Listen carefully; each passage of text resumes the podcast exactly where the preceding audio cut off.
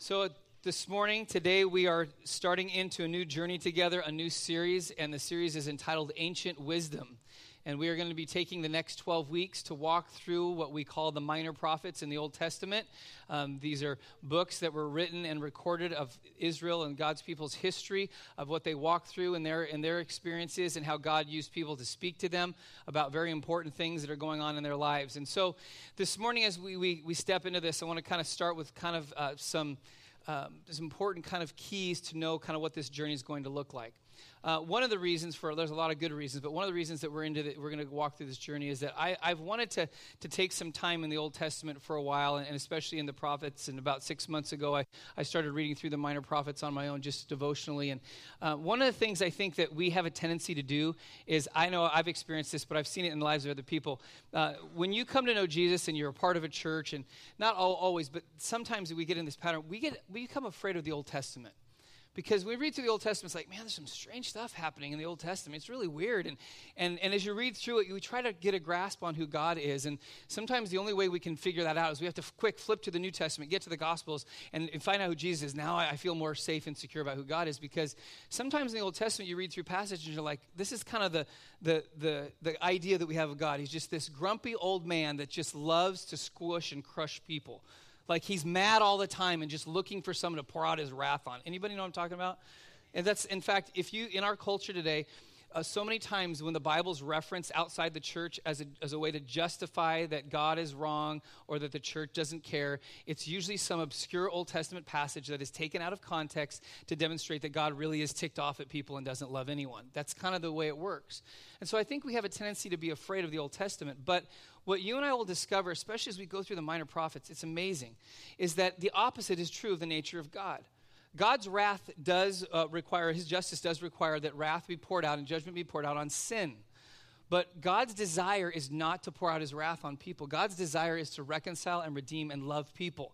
And that is laced throughout the minor prophets and throughout the Old Testament. And so, as we journey through this together, what you're going to discover is that the, the old grumpy dude that you thought God was in the Old Testament is something that you've come up with on your own. It's not true, it's not what the scriptures have for us. So, this morning we're going to look at the book of Hosea. And what we're going to do each week, so you know you can prepare for this, um, there's a, a thing called the Bible Project that's come out in the last year or two that is a great resource of kind of giving the overview of a number of books of the Bible and some different insights in a very creative way. And they have something on each of the books of the minor prophets. And because trying to take on a whole book in one, you know, 45 minute period is really difficult. Each week, what we're going to do is watch a video that anywhere from, from five to about a nine minute video that gives us an overview of each of the books that we're looking at in a way that kind of makes it more accessible and doesn't require us to, to go through the entire thing that fast. So what you're going to see up on the screen, you're going to hear someone's voice, and then you're going to hear it's going to be illustrated on what they're talking about, about what the book of Hosea is about.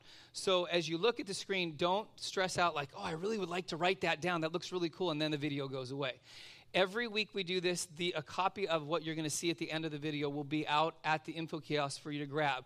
Uh, an easier way to do it is you can go online and you actually can go to BibleProject.com and you can watch all the videos and you can actually download these kind of pictures or maps that they call of, of each of the books to kind of have for your own. So, so this is the book of Hosea we're going to start with. So take a look at this video to give us the overview of what's going on in Hosea.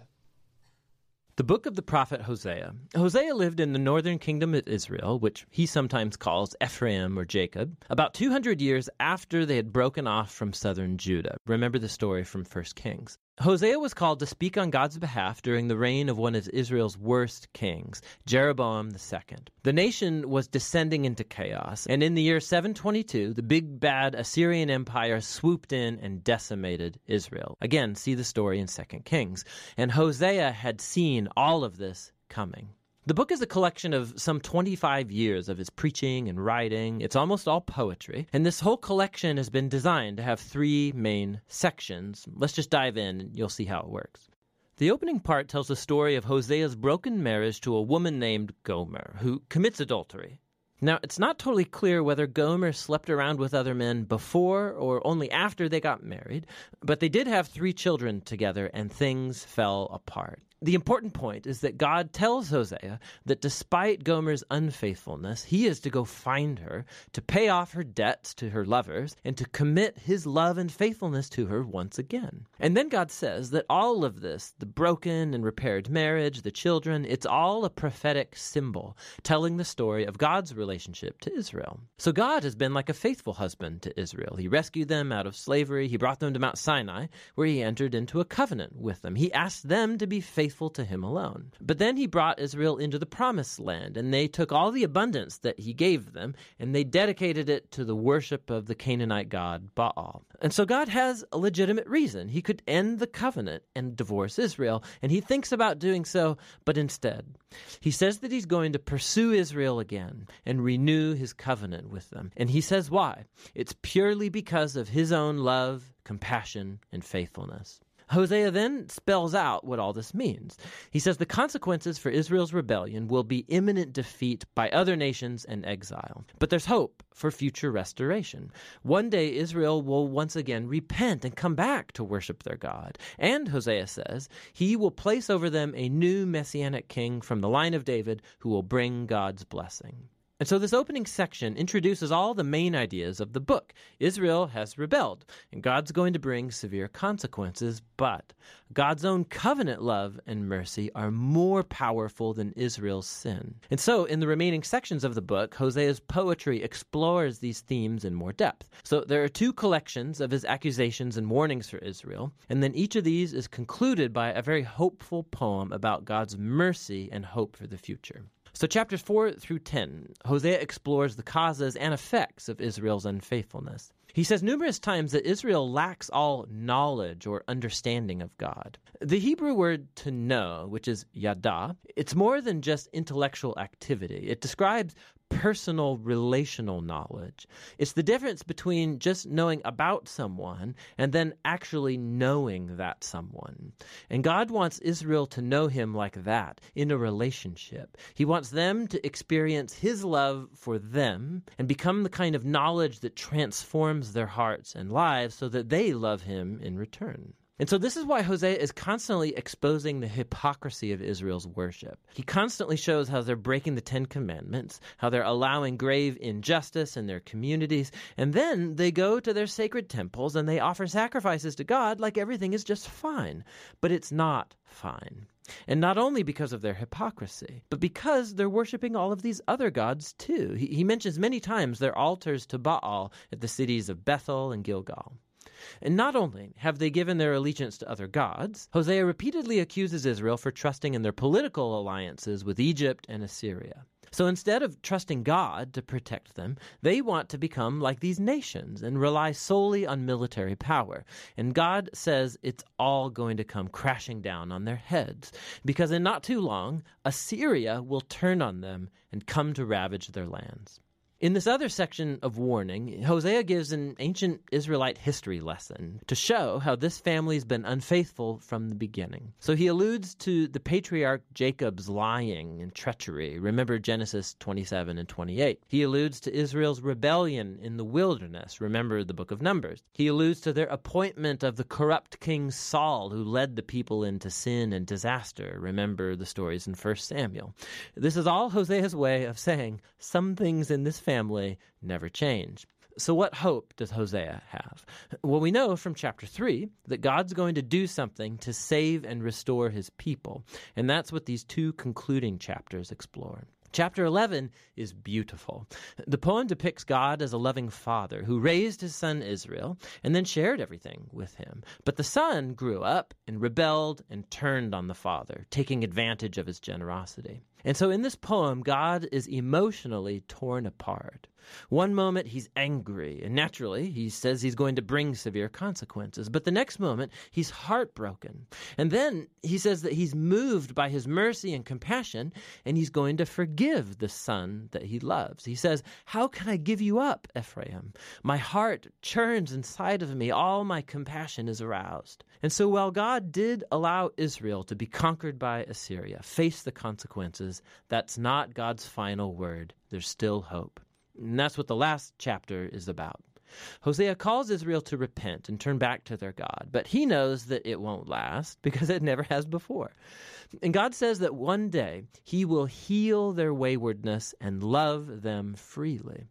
God goes on to describe this new healed Israel as a lush tree that will grow deep roots and broad branches and offer shade and fruit to all of the nations. It's an image of God's promise to Abraham, how Israel was to become a blessing to the nations. And God's saying if that's ever going to happen, it's going to require an act of God's grace and healing power to repair the deep brokenness and sinful selfishness of the human heart, so that God's people can receive his love and love him in return. This is what God promises to do. Now, after this poem concludes, we find the very last words of the book. They're like an appended note. They're likely from the author who collected Hosea's poetry and now wants to speak to you, the reader, for a second. And he says, Who is wise and discerning to understand all of this? In other words, Hosea's poems. The ways of the Lord are right. The righteous walk in them, but the rebellious stumble in them. So the author wants you to know that Hosea's ancient poetry to northern Israel is not locked in the past. It reveals deep truths about God's character and purposes and human nature. And while God should and does bring his justice on human evil, his ultimate purpose, his heart, is to heal and to save his people. And that's what the book of Hosea is all about. Yeah. You got it? That's good enough. Close your Bibles and let's go home, right? I mean, that's a lot there. There's a lot there. And I wanted we're going to use those videos so we kind of get the, the bigger, broader picture of what's going on in each of the books. And so today we're going to focus in obviously on Hosea. And the focus of today is God's scandalous love, and that is the best way to describe God's love for us. And this is why it kind of flies in the face of what we think about God, particularly in the Old Testament. Uh, because the imagery that's in this book is so powerful that God literally comes to his prophet and says, Listen, I want you to go join yourself to an, an adulterer to someone who's going to violate their covenant with you. And you know this going in that you're making a commitment to somebody who is not going to fulfill their vow to you. That's pretty crazy. And God's using this as this illustration. That's the way He treats His people. He knows, and it's mentioned a couple times in, in the video, He knows that we're going to be unfaithful. He knows that we're going to fail. He knows that we're not going to keep up our vows to Him, but He continues to come after us. And even though we're unfaithful, He continues to be faithful to us. And so we're going to hit two passages in the book of Hosea. The first one, if you have your Bibles, you can find your way to Hosea chapter 4. And we're going to look at just the first two verses because I want to start with kind of the, the negative side, which is uh, what's described here is what looks like unfaithfulness in our life. What was going on in, in Israel and the people, and what happens as well in our lives that are kind of signs of unfaithfulness that aren't necessarily obvious things, but they're things that become a part of who we are. Before we know it, we realize we're actually in this season where we've disconnected from God. We're much like Israel. And so there's four things I want to highlight, but let me start by reading verse 1 and verse 2 of Hosea chapter 4. It says, Hear the word of the Lord, O children of Israel, for the Lord has a controversy with the inhabitants of the land. There is no faithfulness or steadfast love and no knowledge of God in the land. There is swearing, lying, murder, stealing, and committing adultery. They break all bounds, and bloodshed follows bloodshed. So, what's being described is what's the current context of God's people. And so, I want to just take a few moments just to break those the four things down that are mentioned there. The first one is this. The first, in fact, maybe you can take this as maybe a self assessment this morning of I look at my life and ask the question, is this true of me? Because if it is, maybe I'm finding myself in a season of unfaithfulness, even though I thought I was committed. The first one is this in verse 1 it's the absence of love. So the writer says, There is no faithfulness or steadfast love. Not just love, but steadfast love. Steadfast love is a love that doesn't end. It's a love that is consistent. The love doesn't, doesn't come in and out. It's not on or off. It's always consistent.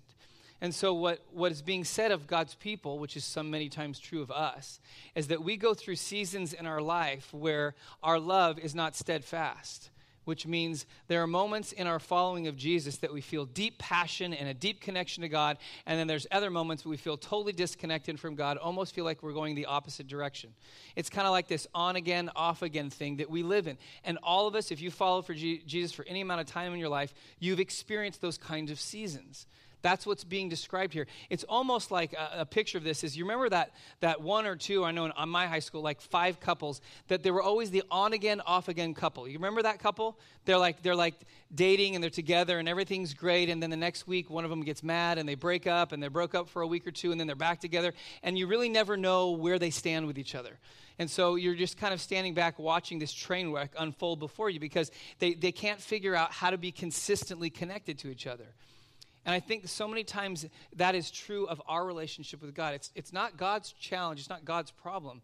His love is always steadfast, it never changes. His commitment to us never changes, but we go through these hot and these cold seasons. And what's being said here is if, that, if that's the normal pattern of our life, uh, in, in that we, we have these seasons where we're like, all right, I'm all in to follow Jesus, and then like something happens and then I'm off. What's being told to us here is that then what we have overall in our life is unfaithfulness. We're, we're kind of like Gomer. We're kind of like that, that adulterer that we check in, but we check out with God instead of being consistent. Then the second thing is also in verse 1 a sign of unfaithfulness, what it looks like is the absence of relationship. It says, and no knowledge of God is, is in the land. There's no, there's no knowledge, which means, obviously, it's explained in the video, but there's no, it's not like no like knowledge as though nobody knows information about God. It's no knowledge that there's no acknowledgement of who God is in my life. There's not the personal connection of relationship that God desires with his people. Those things become absent in, in the lives of people. And so for us, I think sometimes the way that, that how that kind of takes a form in our life is that we can actually be on the outside what we consider a good Christian and on the inside have absolutely no connection with God. Because what happens is that we become proficient at doing things and we become proficient at going to church or having devotions or reading the Bible or praying and doing all the things that we would call our disciplines of our faith. Yet we know deep down inside we're only doing these things out of obligation. There's no personal connection with God because our our understanding or our relationship with God has been based on something that is not personal. It's become based on information. And we sometimes think, think the more I know about God, the more I will know God. And that's not true. To some extent, there is some truth to it. But the way you and I know somebody is not by studying them as a subject, it's by doing what? spending time with them. I think I've said this before, but if I, on my first, our first date, when Kim and I went out for the first time, if we went out and said, listen, I really want to get to know you, so I'm going to study you as a subject. And so I said, Can you please give me the book on Kim so I can go home and I can study it? I can make some you know, flashcards for me to memorize important facts about you so next time when we're together, I'll know more about you. I don't think I would have gotten past the first date with Kim. She would have looked at me strange, but sometimes that's the way we engage God. It's like we take him as a subject and we want to learn about him when God says, No, no, no, no, no. I don't want to be known about, I want to be known. And that's what he's saying to his people. And that's what he says to us. But we love religion and we love the, the do's and the don'ts because we feel self justified in that. But God doesn't look for self justification, He looks for relationship. And that's what He's doing here. And that's what His desire is for you and I. Sometimes, whether you know it or not, you and I become functioning Christian atheists. We, we say on the outside that we believe God's real, but we function internally as though He's not. And that's what was happening then, and that's what happens even t- sometimes in our lives today. So, the third thing of, of what unfaithfulness looks like in verse 2, it's the absence of obedience. So it says uh, there's in verse 2 there's swearing lying murder stealing and committing adultery these are a list of israel's sins it's interesting that's a partial list of the ten commandments so what's being said is that listen the, the very founding document of what structured you as a people the law is the very thing that's being violated in your disobedience one of the things that was a distinct identity of Israel was the law, and that was being violated in their relationship with God. So there was this lack or absence of obedience. And I and just like Israel, we're just like them. In that I, I'm pretty sure probably 99.9% of us don't wake up one morning, morning and say, I'm going to rebel against God today. I don't think most of us do that. Some of us do, but majority of us we get up and we have probably what we consider good intentions for our day. But something happens over time where what used to be something that we wouldn't do, now we begin to compromise over time. And we start to embrace behavior that maybe is something that kind of reckons back to our past and we think about what we used to do and we start making compromises and we start sliding back into old habits and old patterns and we start disobeying God. And again, it's not this, this kind of thing where, where it's like, okay, I'm going to make a commitment to do this, but it just happens. And then there's that moment when you and I wake up and we look at our lives and think, how in the world did I get here? I've sat down with so many, particularly in the area of adultery. I've sat down with people who have violated their covenant with their spouse, and that's one of the things that comes out of their mouth. Would, have, I would have never done this in a million years. I don't know how I got to this place. This is not supposed to happen to me. But it didn't happen overnight. It happened one decision at a time, one compromise at a time, until it led to this place where now you're living in disobedience. That's what happens in our lives. And then there's, there's a fourth element of unfaithfulness, what it looks like, and that's the absence of humanity. So it says in the last part of verse 2 they break all bounds or bonds, and bloodshed follows bloodshed. What, what's the author talking about? Well, what had happened to Israel is because of their disconnect with God, they had lost contact with what it means to be human, which means they didn't have the capacity to feel the brokenness around them or to react to the violence that happens around them or to them. Because what's actually being described is bloodshed follows bloodshed, which literally means like blood touching blood. And what was happening is that there's so much violence going on around them that, that one act of violence seemed to happen so quickly after the other as, as though they were overlapping and touching. Does that sound vaguely familiar to the culture we live in today? When was the last time you sat down on the news and didn't find out there's another mass shooting somewhere, or there was another, another, terrorist bombing somewhere, or there was another murder somewhere, or there was another rape? Every single day you turn on the news, I guarantee you're going to find at least one or five of those things. And it's interesting in, in the 24 hour news cycle of our culture. One pops up, and before you know it, you forget it because another one pops up. But what happens is we have to be really careful the culture that we live in. When we become unfaithful to God, we lose touch with our humanity, what it means to be human, which is what God created us, is to feel the brokenness and, and the struggles of other people. When we disconnect from God, we disconnect from that reality. And then what happens is we don't react to the pain of people anymore. In fact, this is happening, and whether we know it or not. So it happens this way. I've seen this happen. So in our world, we've obviously seen in the number last number of years more mass shootings. More mass shootings in our country, more mass shootings in other parts of the world, more terrorist attacks, more bombs, all these kind of things. But you know, it's interesting that we have a capacity in our inhumanity to only embrace certain points of suffering for people, but somehow marginalize others. Let me explain. So, this is not to downplay any of the things that have happened in our country or particularly in Europe.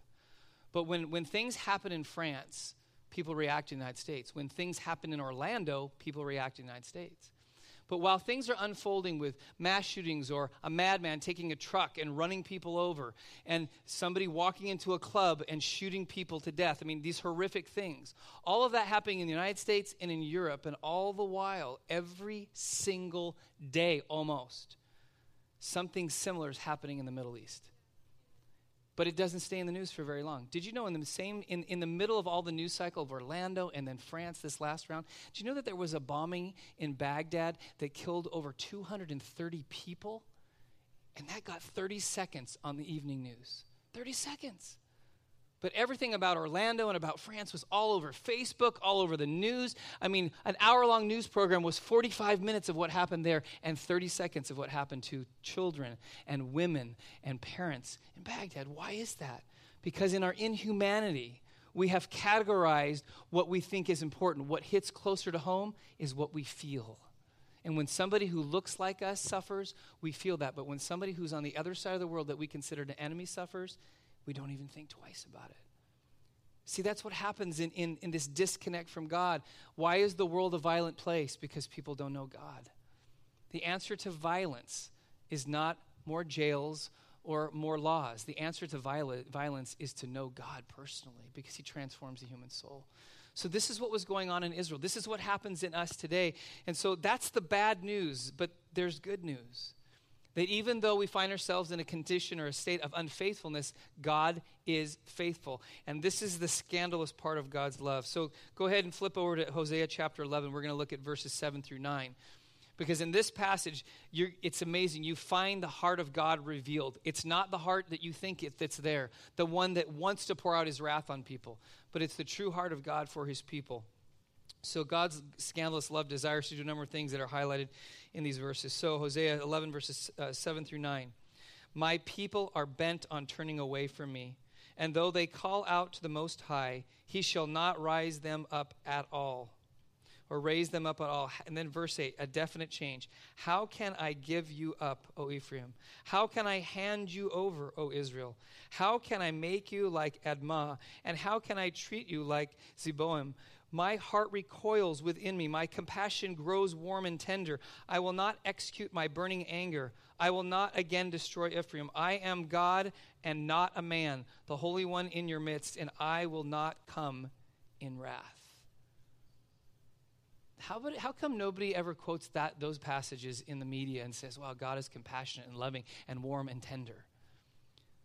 Because that's the true nature of God. That's the heart of God for people. That's the heart of God for us. That's the heart of God for you, whether you know it or not.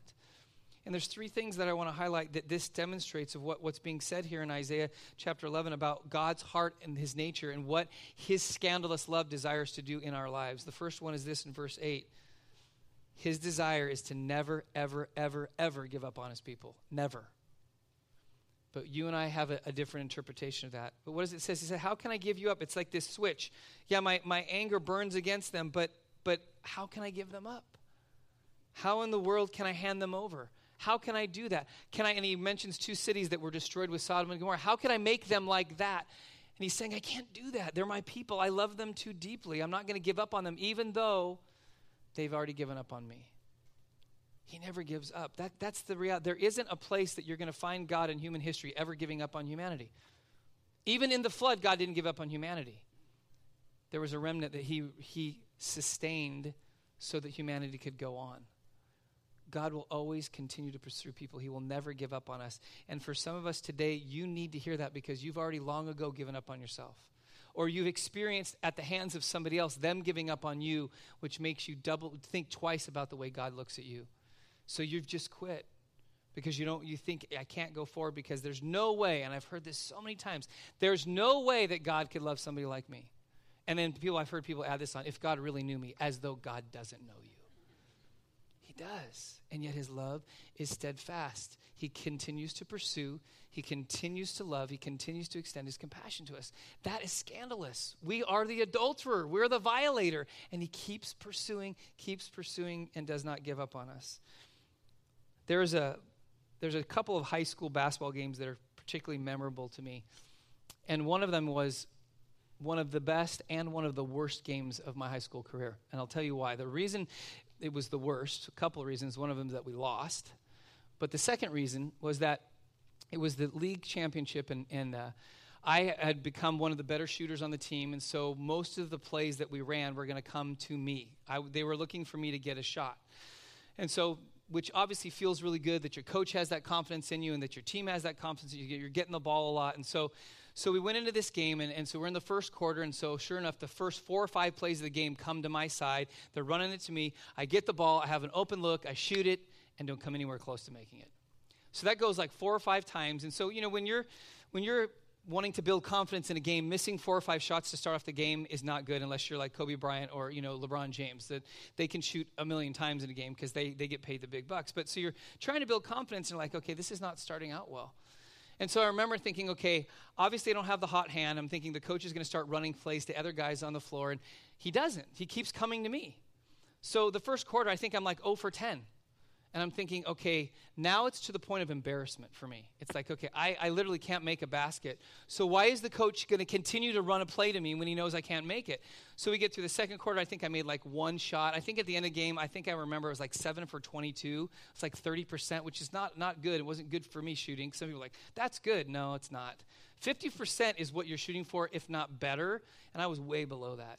So we got all the way into the third and the fourth quarter, and I could not believe this. I cannot make a, a basket, and my coach keeps running the ball to me.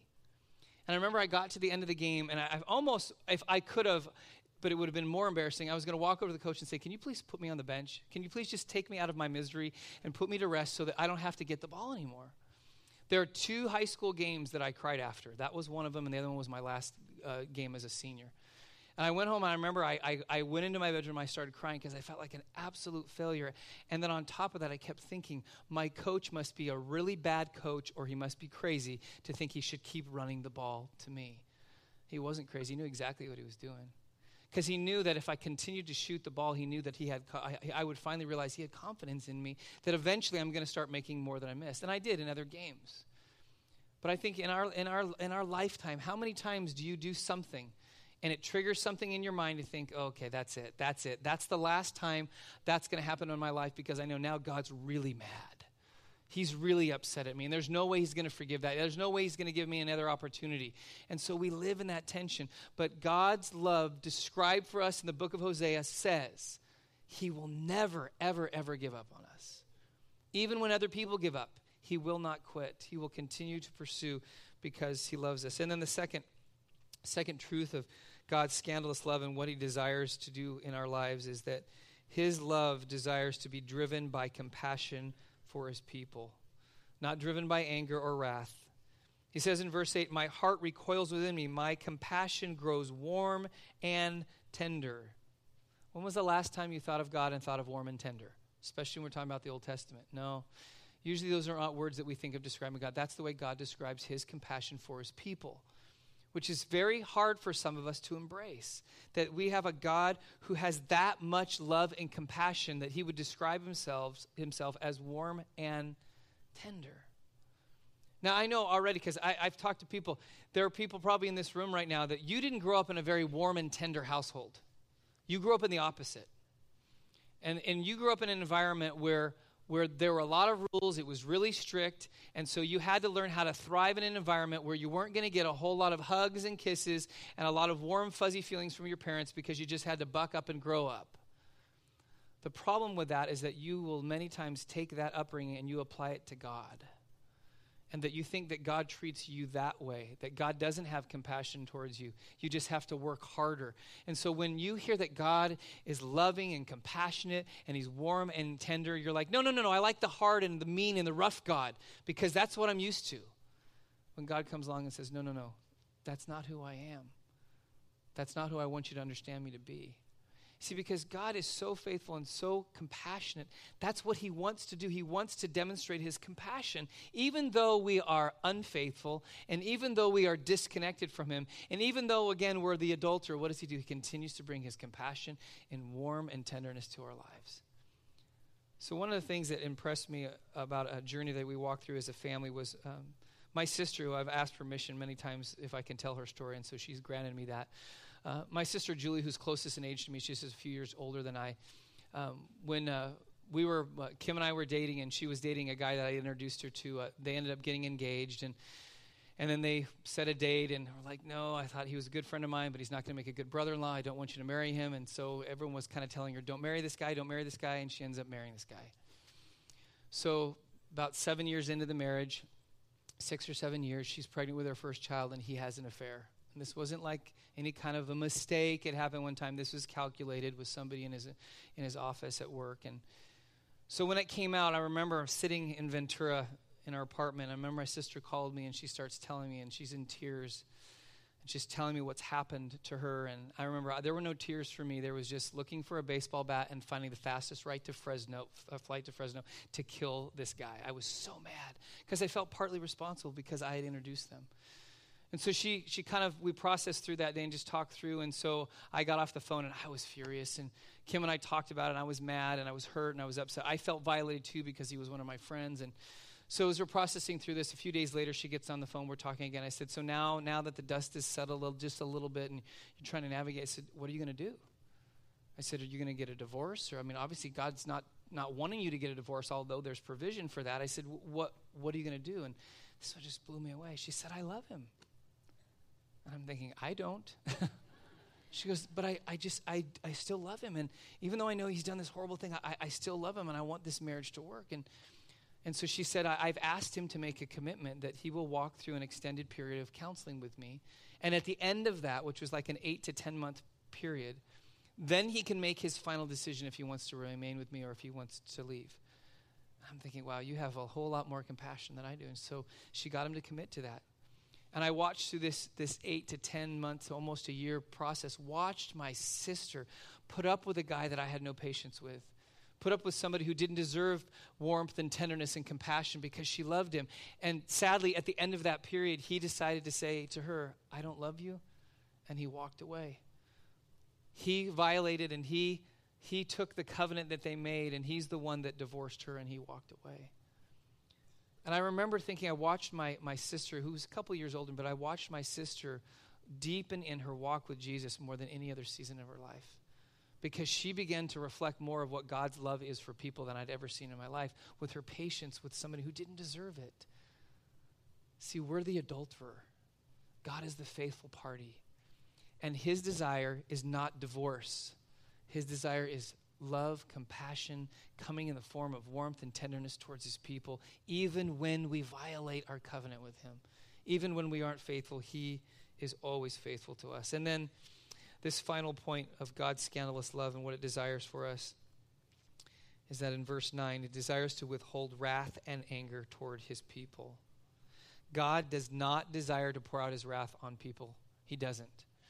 And it says in verse 9, I will not execute my burning anger. I will not again destroy Ephraim, for I am God and not a man, the Holy One in your midst, and I will not come in wrath. That sounds opposite from what we think about God. God doesn't want to come in wrath. God doesn't want to bring judgment on people. God, that doesn't bring God pleasure. But the reality is, is because God is just. The justice of God is fair, and that therefore it requires when there is a violation, when there is sin, there has to be some accommodation, there's some absorption, some payment for that sin in order for there to be restored relationship. That's just. That's why God's wrath has to be poured out in some way and in some form in order for relationship with that violator to be restored. So when God makes this, this pronouncement in the Old Testament that I will not come in wrath, wrath in terms of the way he approaches his people, the only way he can make that statement is, is looking forward to the New Testament. Because it's when Jesus came and gave his life for us and died on the cross to take on the judgment and the wrath of God, that God can say, Listen, I don't come in wrath to my people. I come with compassion and love. Why? Because Jesus took on our sin and absorbed that on our behalf so that the righteousness of Jesus can be ours and the wrath of God is what Jesus owned on our behalf. And this is pretty significant because, again, I think some of us, we have this fear with God. We're waiting for the other shoe to drop. We're waiting for that judgment to come, but not realizing that that's not what God's desire is for his people. Although, if we walk away from him, that's what awaits us. But he's given us a covering. He's given us something that's, uh, that, that protects us from that judgment, and that is a relationship with Jesus, and that is Jesus' death and resurrection. That's Jesus paying the penalty for us. Now, I want to I want to close with this. I want to take some time. We're going to head towards communion in just in a few moments. In fact, I'll ask the worship team if they would come and join me and get preparation for that. But I want us just to talk a little bit about this concept of God's wrath and how that works.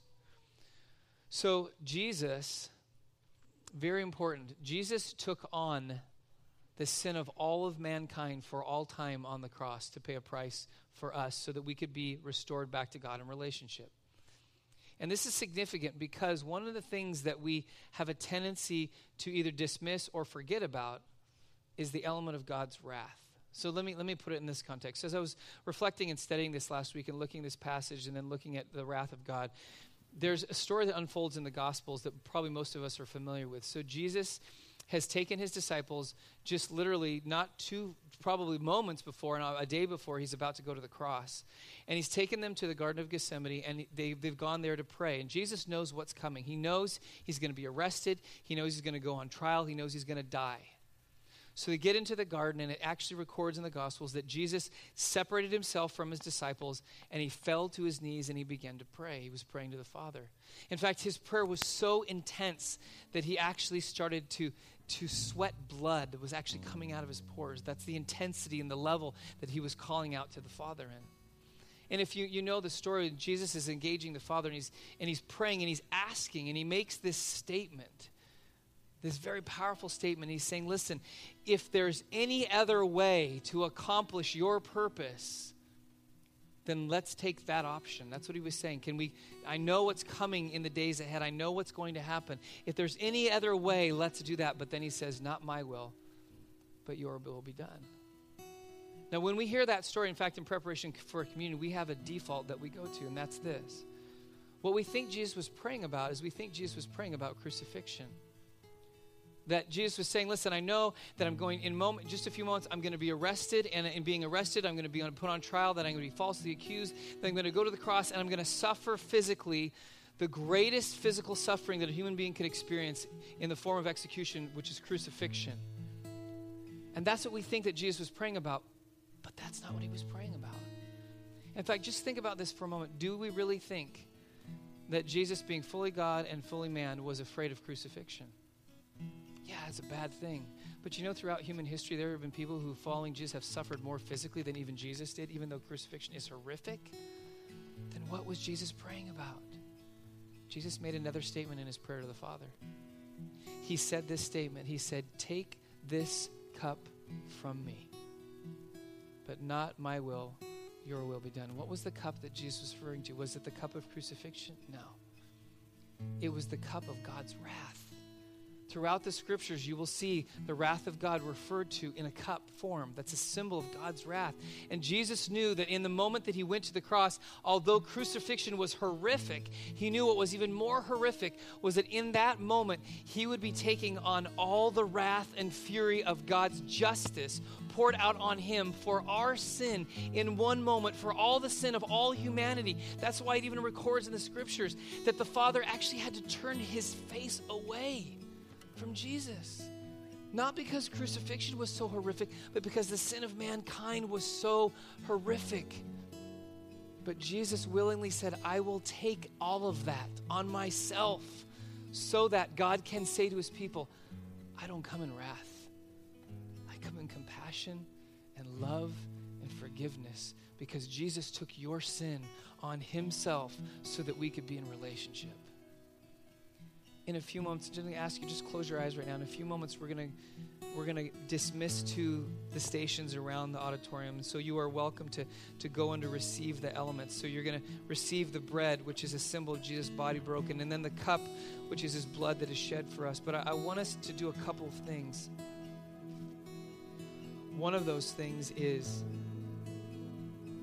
to understand the, the weight of our own sin and what these elements represent to us a reflection back, a remembering back to the moment in time where all of sin was paid for. And I want you just right now, and I know it's, it's, it's impossible to do this completely, but just for a moment, and this is not to make us feel guilty or weigh us down, but I just to capture how good God is to us. So just right now, just for a moment, think about over your lifetime every point of failure that you've experienced. Now, I know we can't remember them all, but every time when you know that you, you made a decision that was less than what God had for you. Every time when you treated somebody in a way that was wrong, any time that you were less than honest, any time that you stole something, any time that you violated somebody else, any time that you thought thoughts that were impure or wrong, all of those moments in your life all come to bear. And I want you just for a moment just to think if you were able to even capture all of those in one moment of memory, what I want you to do is take that and multiply that by billions and billions and billions and billions and billions. And maybe with that, we capture a glimpse of the weight of the sin of all of us. That Jesus took on his shoulders and on his life and took on the judgment that it was ours that we had earned on himself. One writer put it this way Jesus took the cup of the wrath of God and he drank every last drop. And then he took that cup and he turned it upside down and he put it down and he said, It is finished. Your sin is finished because God has made a way through Jesus to be in relationship with Him, even though we are unfaithful. He is still faithful to us. The second thing I want you to do as we receive communion together is maybe this is a time where God has now brought to your mind some of your own brokenness and sin and failure, some of your own unfaithfulness as you kind of took those things as a checklist or self assessment, and you're thinking, yeah, you know, I've become immune to the pain of people around me. I've lost sight of what it means to be human. Or maybe I know that I've my love has been hot and cold and I, I want it to be consistent. or maybe I've really disconnected myself from God and don't feel like I know Him any longer.